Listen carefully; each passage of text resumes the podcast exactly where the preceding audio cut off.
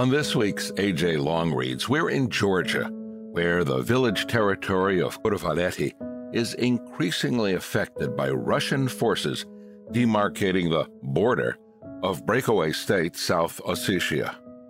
The Georgian village facing Russian creeping occupation is written by Clément Girardot, with contributed reporting by Tamar Kalandadze. It's read by me, Pete Ferrand. When Gia Batanisashvili hears dogs barking, he knows Russians are patrolling. The troops patrol with their dog in what used to be his back garden. He lost this garden three years ago when Russian forces put up a barbed wire fence behind his home. He can no longer access these grounds for fear of being arrested and accused of trespassing in another state. 63 year old Gia and his 81 year old mother, Nora, live in a decaying house at the end of the only asphalt road that crosses Khurvaleti, a village almost surrounded by the Moscow backed breakaway state of South Ossetia which borders Russia. Roughly four kilometers long and two kilometers wide, Khurvaleti juts into South Ossetia like a small peninsula. It is located in a valley about 60 kilometers northwest of the Georgian capital, Tbilisi, and lies just a few kilometers from a major highway that connects the countries east and west, and from the gas pipeline linking Azerbaijan to the Black Sea. Khurvaleti, like many rural Georgian communities, consists of several clusters of owner built houses surrounded by fields and orchards. The homes have large balconies to enjoy the summer months and the view of the hills and mountains where Russian soldiers patrol. Its population of around 160 families is mostly involved in agricultural activities, with some artisans and teachers working at the local school.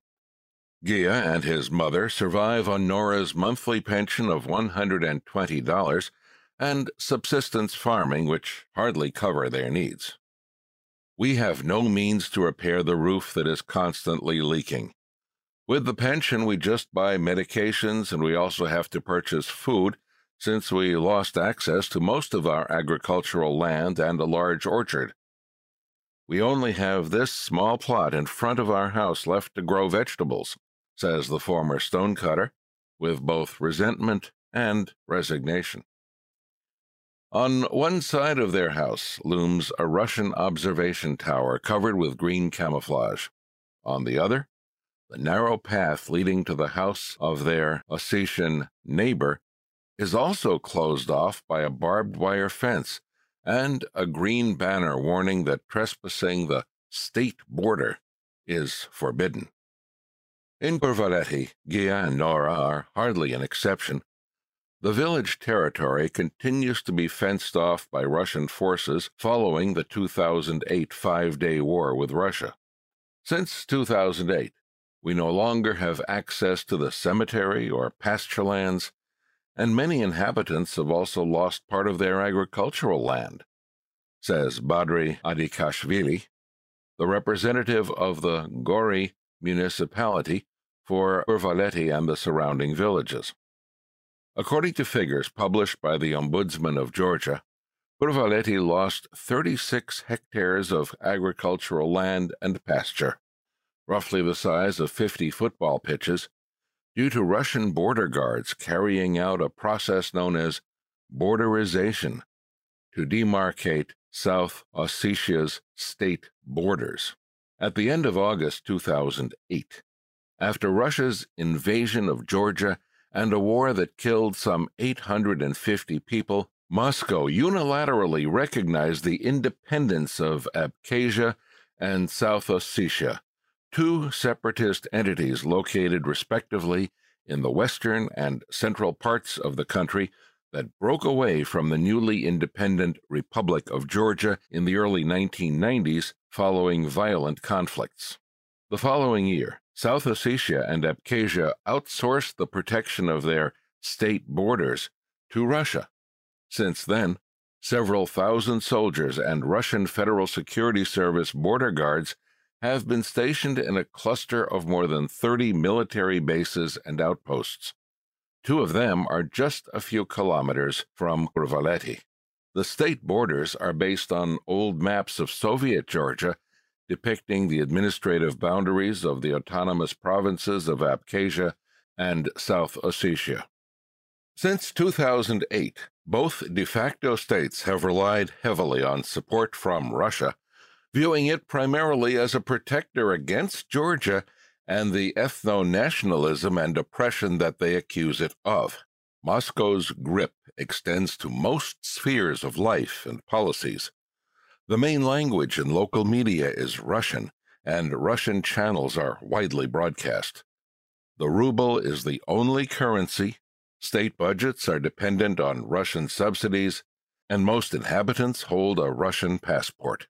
Borderization started after the 2008 war, but has accelerated over the past decade and has nearly reached completion in some areas.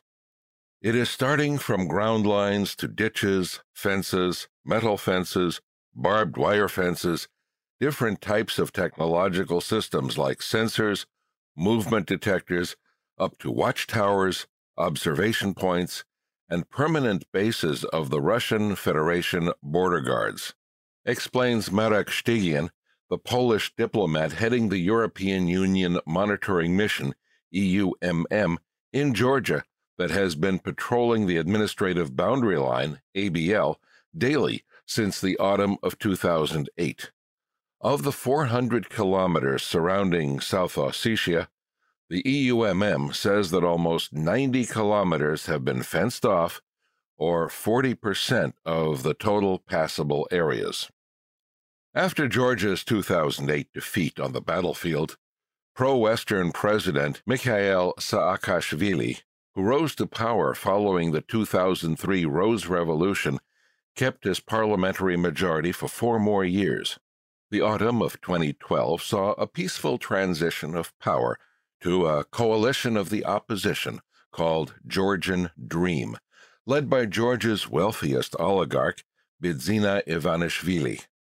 Shifting away from the staunch anti Russian line of the Saakashvili years, the new Georgian government has adopted a policy of non confrontation with Moscow while still claiming to be in favor of EU and NATO integration.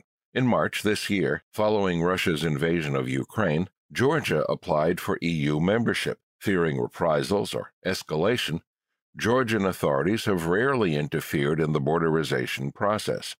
Georgian Dream has employed what international crisis group analyst Olesya Vartanian calls strategic patience. You see the Russians building fences, but at the same time, you are not responding to it mainly because you understand the kind of short term and longer term consequences for your country if you start opposing and get into an open confrontation, she says. But they have been denouncing creeping occupation, the grabbing of additional land that belongs to Tbilisi. The face of the resistance to this occupation was Dato Vanishvili, an outspoken resident of Khurvaleti, who passed away in March 2021 at the age of 89. In 2011, he refused to leave his house, which he shared with his ethnic Ossetian wife, Valia, when it was cut off from the rest of the village by barbed wire and became a symbolic location for visiting Western leaders and diplomats. Unlike others, he would only take the Georgian pension, not the South Ossetian one, on principle, says Malkhaz Vanishvili, 33, who was raised by his grandfather and grandmother in Khurvaleti. Russian soldiers would randomly come to our house, just open the door, and check the basement. Dato was angry and cursed them. I always tried to calm him down. Sporting a beard and a black baseball cap, Malkhaz currently lives in the nearby village of Nadarbazevi, where the Georgian state provided him with a new home last October. He lives on the first floor of an empty house with his pregnant wife Tatia and their first child, one year old Georgi. I had no other choice but to leave, as it was too much stress staying there, he says, standing in the cold living room of his house, which came unfurnished and is still not connected to the heating. As Malkhaz is unable to work due to health issues, the family's only income is the $68 they receive monthly as social welfare. One of their only valuables is his grandfather Dato's posthumous honor medal he received from Georgian President Salome Zurabishvili. To get through the winter, the young father sold a piece of his garden for $167, cut some of its trees to make firewood, and relied on the help of his grandmother who still lives behind the fence. Once or twice a month, we meet at the barbed wire. Last time I offered her a clock. Usually I would give her bottles of water and she would give me some food, says Malkhaz, referring to his grandmother's homemade cheese or donated goods from the South Ossetian Red Cross. In 2008, Khurvaleti was spared the fighting, but, as elsewhere in Georgia, the recent Russian invasion of Ukraine has reopened old wounds.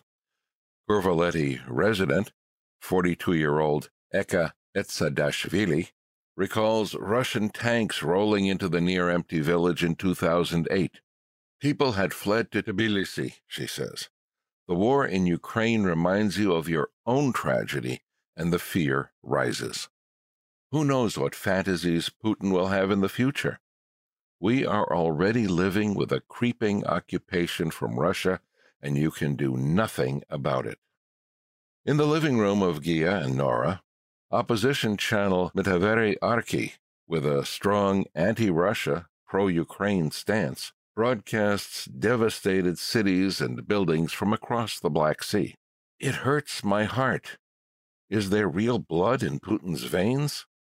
I am overloaded with information. I don't want to watch this any more, says Gia. What can we do?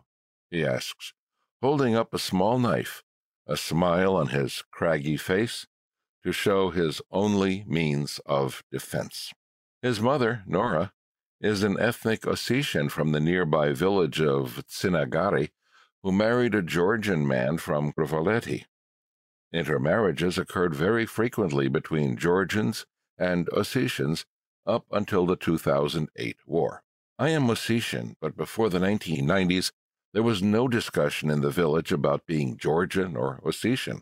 Every Ossetian has Georgian relatives, and every Georgian has Ossetian relatives says 80 year old Mariko Gioevi, who wears a long dark skirt and sits on a bed in her living room while her Georgian husband, Zauri, takes a nap next to the stove. She also grew up in Tsinagari, which is now inaccessible despite being only three kilometers away. The borderization process is putting a definitive hold on the long cohabitation between the two communities, which had persisted in many rural areas even after the Civil War of 1991 to 1992 between South Ossetian and Georgian forces.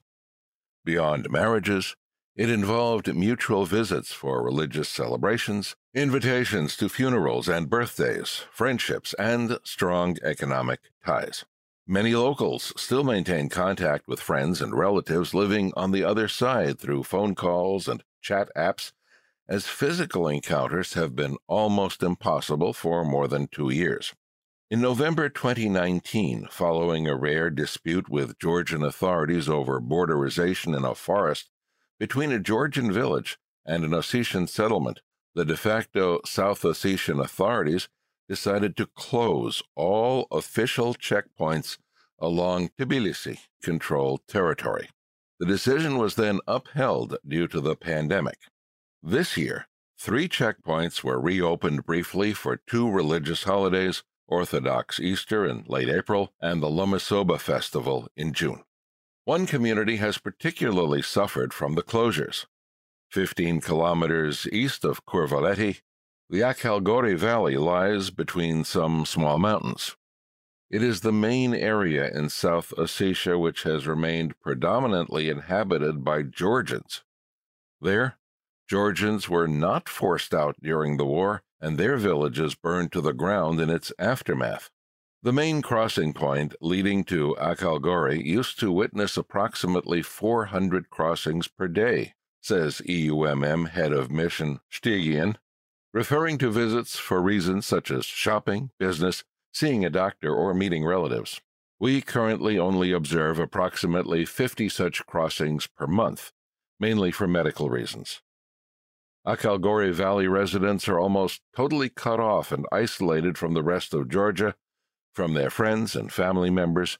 It creates a very dramatic impact on the living conditions and well being of this population. Another sign that borderization has hardened in recent years is that informal crossings seem to have diminished.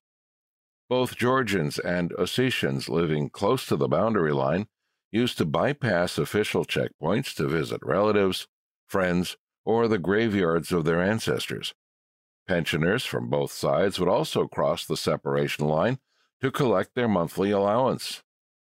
According to figures released by Tbilisi, the number of Georgian citizens detained by South Ossetian de facto authorities for illegal crossing went from 163 in 2015 down to 64 in 2020.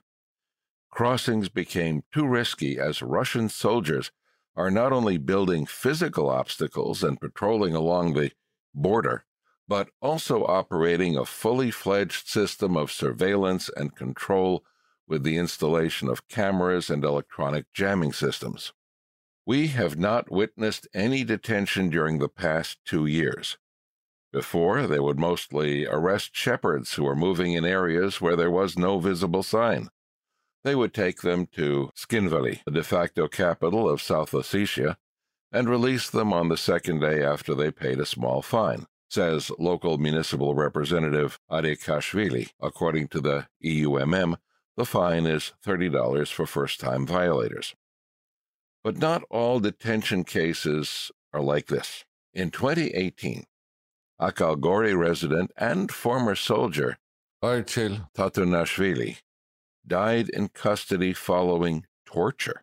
In 2019, Grisha Magabrishvili, who lived in a village close to Khurvaleti, was beaten and held in Tskhinvali Temporary Detention Center. He was accused of collecting bats for the Lugar Research Center a Tbilisi based biomedical laboratory which has sparked many conspiracy theories from Kremlin backed media. Malkhaz was arrested several times in South Ossetia for crossing the border informally, even though he is from a mixed family and holds dual citizenship. I was often sneaking across the border into Georgia proper, and that's also how I met my wife in one of the shops in Khurvaleti, he says. One time they kept me in a small and cold room. The South Ossetian KGB beat me and made me insult Georgians in Ossetian language. I am afraid to cross again. If they catch me, I might be tortured. In 2019, Amnesty International released a report focusing on widespread human rights violations related to the borderization process. It said that borderization negatively affects communities on both sides of the ABL, limiting freedom of movement and liberty, eroding living standards, and entrenching discriminatory attitudes and measures. The grabbing of agricultural lands and deprivation of access to natural resources such as wood and water for irrigation have taken a toll on rural communities living near the boundary line with South Ossetia. Villages around the boundary line have lost between 10 to 50 hectares of farmland and pasture, according to the Amnesty report. It also stressed that residents no longer cultivate plots close to the boundary line for fear of being abducted. Many people living in areas affected by the borderization process speak of anxiety and precarity. I can't think about the future. I have no plans further than tomorrow says a Khurvaleti resident whose house is located only 30 meters from the fence. Her long black hair hangs down her apron as she sits on a bench in the lush yard of her workplace, crowded with tall grass and fruit trees. She works at a community retirement home located in a big house on the main road. My husband works for the Georgian Army. When I am washing his clothes, I am not hanging them outside. I can see four observation posts from my kitchen. Russian soldiers always watch and observe the village, she adds while holding the hand of one of the home's 16 occupants. The retirement home was founded in 2016 by Luda Salia. The 64 year old former nurse was forced to flee her home during the conflict in Abkhazia in the early 1990s and lives in a Soviet apartment block on the outskirts of Tbilisi when she is not in Khurvaleti. I renovated the house of my husband's mother in Khurvaleti. After 2008, there were many empty houses as a lot of youth left. Only elderly people stayed, and I thought about how we could take care of them, she says, sitting on a metal bench in a small playground next to her Tbilisi flat. Luda wears a blue and yellow badge on her jacket. As a vocal critic of Russia and the Georgian Dream government, she supports Ukraine and is worried that the situation in Georgia is getting worse. A new conflict can erupt. It was less dangerous in 2016 than today. Russians have taken a lot of territory through creeping occupation. For the time being, the war in Ukraine has not created new tensions around South Ossetia or Abkhazia. But many in Georgia fear that their country could be a potential target of Russia's next military intervention.